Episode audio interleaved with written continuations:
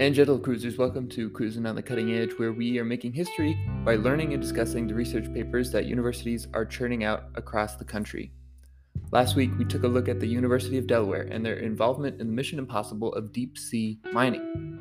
There are tons of precious, rare earth metals out there just waiting for someone to go pick them up. It really is like the pirates thought it was sunken treasure.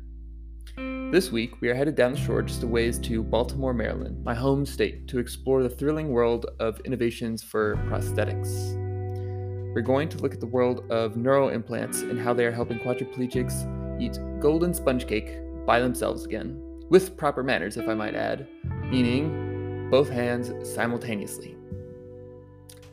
This could be huge for uh, folks suffering with similar ailments, but also bring us one step closer to android humans who can perform complex tasks with super powerful prosthetics. But first, uh, a few announcements before we get on the road again. Ladies and gentlemen, as the summer approaches, I will have more time to prepare more material in the form of video interviews and the like. I also hope to host more cruiser causeries to get the word out about the show. Thank you to all of you for spreading the, sh- uh, the word about the show.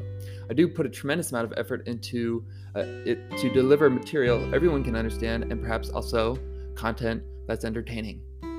Folks, uh, these are fantastic topics to discuss with fam- uh, friends and family. I actually heard of deep sea mining at a dinner table not three weeks ago. People are naturally curious, and if you have someone to impress, this is great content.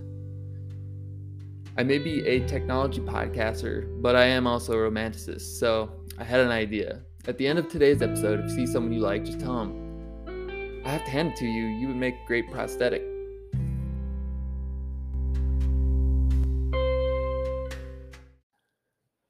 So, cruisers, it is time to strap on into our slick, low riding, black 1962 convertible Lincoln Continental Resto mod, of course, because I don't think they came as convertibles back then.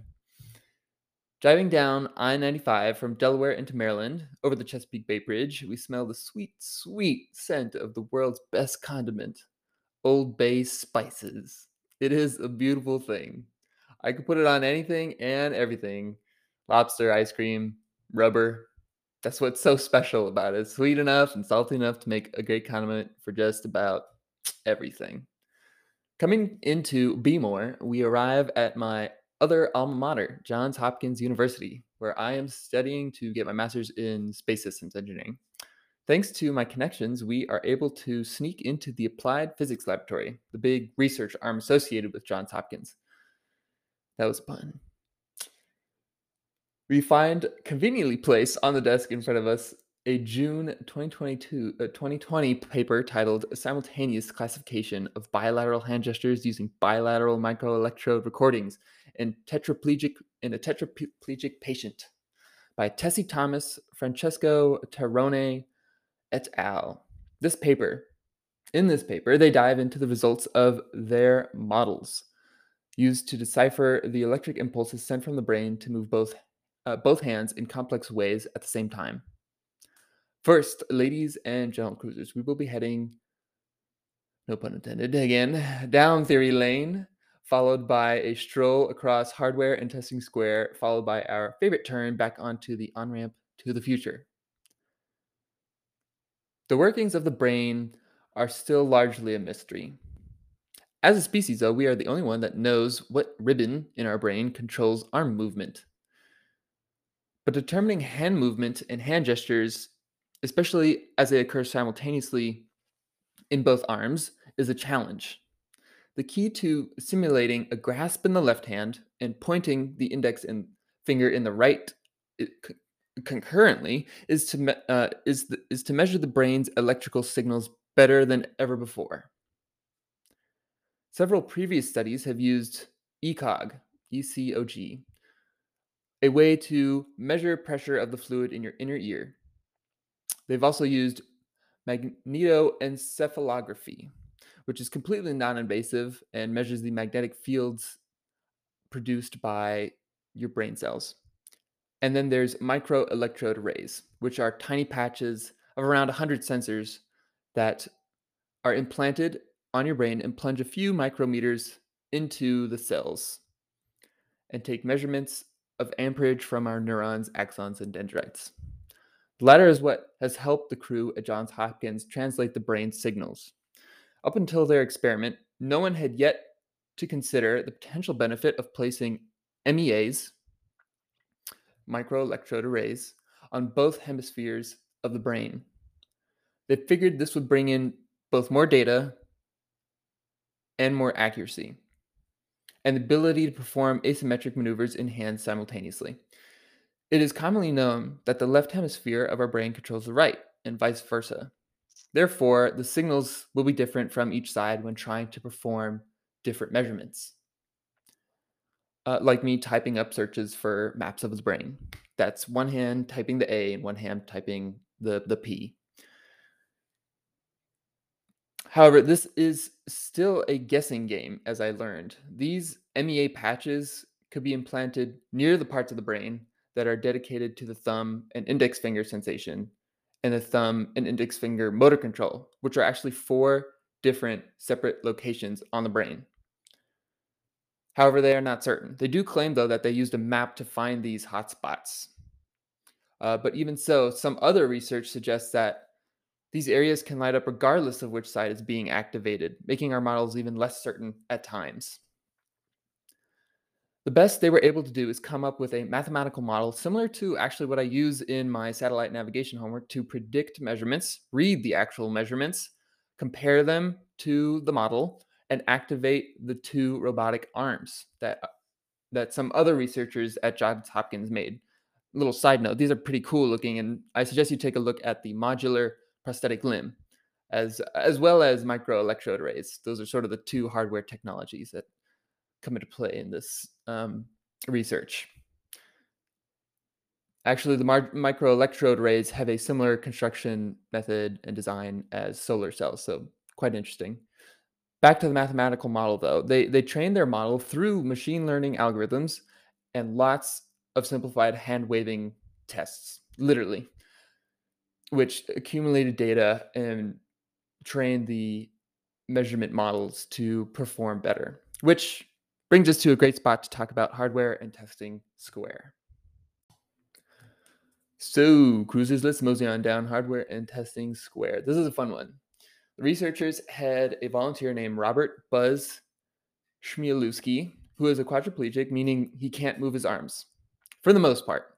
He still has minimal motion, and sensation in his index finger. They underwent a 10 hour surgery implanting four different MEAs on his brain two on his left hemisphere and two on the right. Then they trained their mathematical models on simple movements for a few months and gathered lots of data to compare for the more complex motions. The article I found that mentioned this research uh, brings up a photo of this this research brings up a photo of Buzz sitting at a table with three cords running from his shaved head into the background. He is surrounded by two massive bionic arms that are lifting a piece of sponge cake to his mouth. The, the key thing to note in this photo is that one of the arms is at rest. The researchers, like many before them, proved that unilateral control, as in one arm activated and one arm at rest, is possible with current models and control functions. It turns out, though, that there is still a lot of work to do with respect to the bilateral asymmetrical hand gestures. They tested many different movements with Buzz, including a power grasp, open hand, two finger pinch, five finger flat pinch, wrist flex, wrist extend, index flex, and index extend. They had him in front of a screen which queued up the movement uh, that they wanted him to perform, and they would record the time it took to reach the target state. That is, if it did at all. unilateral performance was above 70%. Symmetric bilateral motion was around 50, and Buzz reached his targets only about 23% of the time for asymmetric motion. As we turn now back onto the on ramp to the future, Thinking about these results means there's still a lot of work. I suppose it is especially difficult because they are trying to classify movement in disabled people whose brains might send different or varying amounts of signals than a functional body. Plus, not all quadriplegics are disabled to the same degree, as we have now learned. I couldn't help myself from thinking, though, why not perform these tests on functioning humans as well? The more we can classify and understand brain signals, the closer we may get to full on Jaegers. Now, if you haven't seen or read Pacific Rim, please do. It is a requirement for this episode. It is awesome. What else could you imagine being possible with the ability to precisely control bionic arms? Well, so part of the control, the requirement to control a bionic limb, and the desire to, is the ability to sense what it does when it does it beyond just seeing. Beyond just seeing, oh yeah, I picked up a car with my left pinky. I I, I did that. You want to be able to feel that too. Like was mentioned before, the brain has different parts dedicated to sensory and motor control of a limb. This plays into some seriously interesting thoughts I've had in the past. If research goes so far that we can send the proper signals back to the brain, then think of all the possible learning humans could do. The bionic arm online software market would explode. People could purchase a program for their arms that makes them play Rachmaninoff's Piano Concert Number Three and all they have to do is play it on repeat on their bionic arms and sense that in their brain, remember it, gain muscle memory, unplug themselves from the arms, and then play it themselves. I mean, the possibilities are endless, exciting, and, and confusing. My favorite personal one is gymnastics. I personally enjoy trying to master headstands and such. So that would be awesome. This is just part of the crazy world we may potentially live in. I hope you all enjoyed this episode as much as I did. Thanks again for tuning in this week. Please tell your family and friends about this research and ask them what they think about it. This research is not written in such a way as to be easily shared, but now that we've come along, we can talk about it more confidently and spread the word. Huge thanks to those who have given me food for thought on other episodes. I'll be looking into those topics shortly also, big thanks to the feedback I've gotten from folks. You know, as much as I can, I try to make this as professional of a podcast as possible while juggling uh, just a few other things in my life. I hope to get a team together to m- help me make this a bigger, better production one day. I'll be posting. Actually, uh, I just realized this podcast is now posted to Overcast, another podcast platform actually where I have recently found an interesting show on cybercrime called Darknet Diaries. So go check that platform out and that podcast as well. It's very fun, very exciting. Thanks again. I will see you back in the leather bucket seats next week here on Cruising on the Cutting Edge.